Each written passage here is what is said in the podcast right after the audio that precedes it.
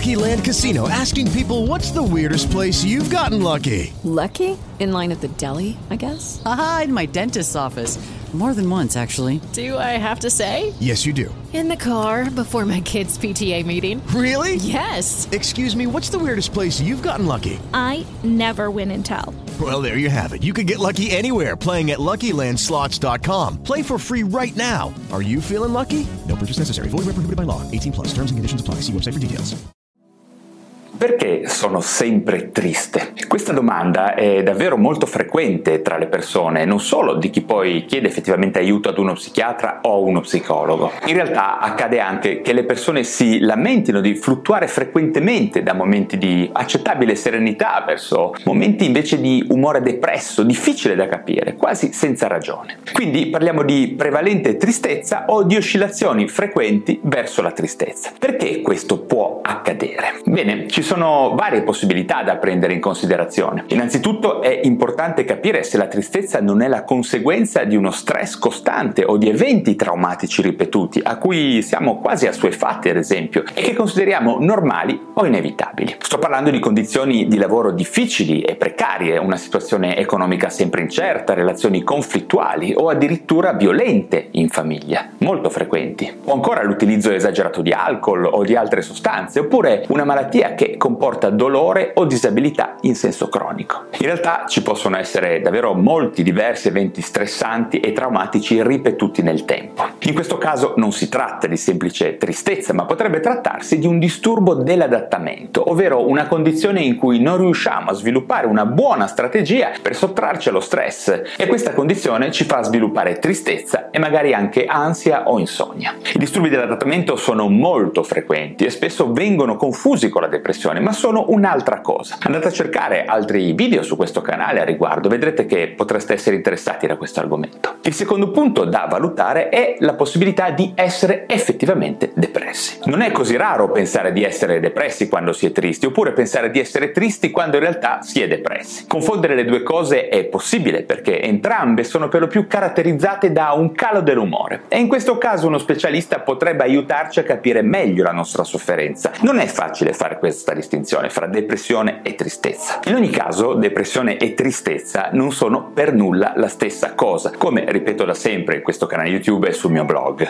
Bene, iniziamo a dire che la depressione non è semplice tristezza, ma un'esperienza di sofferenza molto più estesa che compromette molte altre nostre funzioni. Intanto è costante e non molla mai. Inoltre influenza la nostra energia, spesso ci costringe a stare a letto, a mangiare troppo o troppo poco, genera spesso insonnia, rallenta i nostri pensieri, ci rende poco efficienti, poco performanti, abbassa la nostra libido e non ci permette di gioire di alcuna soddisfazione. Spesso la depressione colpisce chi ha dei familiari che a loro volta ne sono stati colpiti e altrettanto spesso non è causata da eventi che la possano giustificare in qualche maniera. Secondo il manuale diagnostico e statistico dei disturbi mentali, il famoso DSM, per essere diagnosticati come realmente affetti da depressione maggiore è necessario sperimentare o uno stato d'animo triste, depresso o una perdita di piacere per le cose che una volta ci portavano gioia. Inoltre bisogna mostrare almeno altri quattro sintomi sulla lista che troviamo in questo DSM che includono cose come stanchezza, mancanza di concentrazione, dormire troppo o troppo poco, pensieri suicidi, cambiamenti nell'appetito, nel peso, movimenti o discorsi rallentati, quindi rallentamento psicomotorio. In realtà la depressione vera è un'esperienza non solo psichica ma anche corporea che trasforma le persone, le rende diverse da come erano prima, stanche, lente, privi di interesse per tutte le cose, insomma.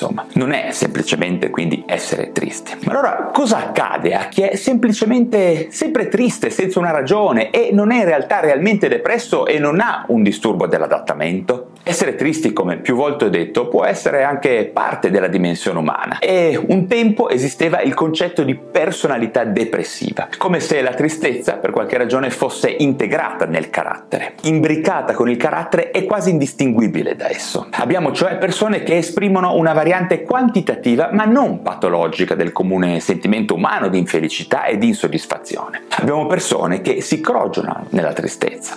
Alcuni, probabilmente i più funzionanti, ne possono possono fare addirittura una forma d'arte, anche se la verità è che una costante tristezza rovina semplicemente la vita, anche se sei uno scrittore, un pittore o un musicista. In ogni caso, chi possiede una personalità depressiva, pur essendo spesso molto sofferente, può non rientrare nei criteri diagnostici di un disturbo mentale. Questi soggetti mostrano quello che è stato definito da più parti un amore infelice, una forte ambivalenza nei confronti delle componenti istintive e vitali dell'esistenza. Ne sono attratti, ma spesso prevale il loro timore di perdere il controllo della propria pulsionalità, della propria sfera pulsionale. È presente spesso un silenzioso interesse verso i sentimenti, le esigenze vitali, l'amore, l'amore sessuale, l'aggressività, la bellezza, l'estetica, ma prevale anche un'inibizione poi ad esprimerli completamente. Originariamente il disturbo depressivo di personalità, questo è il nome corretto, era incluso nella seconda edizione del DSM, appunto sempre il nostro solito manuale di classificazione dei disturbi psichiatrici, ma questa diagnosi è stata rimossa dal DSM-3. Più recentemente è stata poi riconsiderata ed è stata inserita nell'appendice B del DSM-4TR come degno di ulteriori studi. D'altra parte, ad oggi non è considerata una malattia mentale.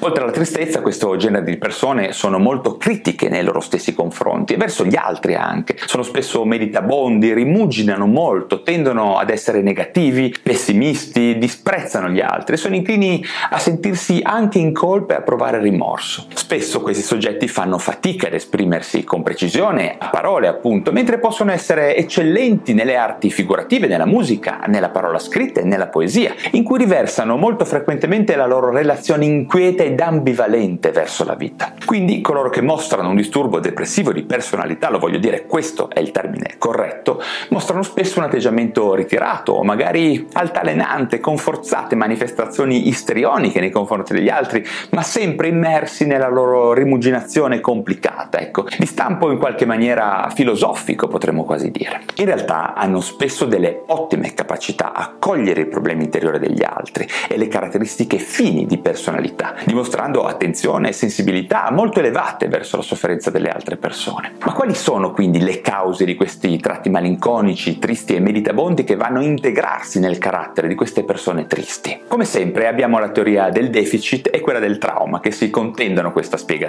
Sarà dunque una predisposizione genetica, biologica, ereditata ed espressa? Oppure si tratta di eventi precoci traumatici, magari risalenti a relazioni infantili disfunzionali? Queste persone sono i casi in cui è massimo il valore dell'esperienza soggettiva e ancora più che in altre condizioni di malessere, ogni caso è a sé stante. Quello che penso poi è che se ritenete di aiutare questi pazienti a botte di antidepressivi e altri psicofarmaci, siete quasi sempre fuori strada. Dovrete conoscerli, aiutarli a ricordare e a rielaborare, c'è poco da fare. Il lavoro è prevalentemente di tipo psicoterapeutico. Bene, il discorso è ancora lungo ovviamente, ma avremo sicuramente modo di approfondirlo. Intanto, se vi ho interessato, incuriosito, vi invito a pensare a quello che vi ho detto e magari a contestualizzarli a voi, alla vostra realtà, nel caso abbiate cercato per voi o un vostro caro la risposta alla domanda perché sono sempre triste. Bene, finisco ringraziandovi della vostra attenzione, datemi un like se ho suscitato il vostro interesse e se vi piacciono queste tematiche che riguardano la psichiatria, la salute mentale e le neuroscienze, iscrivetevi a questo canale YouTube. Date anche un'occhiata al mio podcast Lo Psiconauta su iTunes e su Spotify e provate anche a leggere il mio blog valererosso.com. Grazie ancora e ci vediamo al prossimo video. Okay, round two. Name something that's not boring. A laundry? Ooh, a book club. Computer solitaire, huh? Ah, oh, sorry, we were looking for Chumba Casino. That's right. ChumbaCasino.com has over 100 casino style games. Join today and play for free for your chance to redeem some serious prizes. ChumbaCasino.com. No purchase necessary. Full prohibited by law. 18 plus terms and conditions apply. See website for details.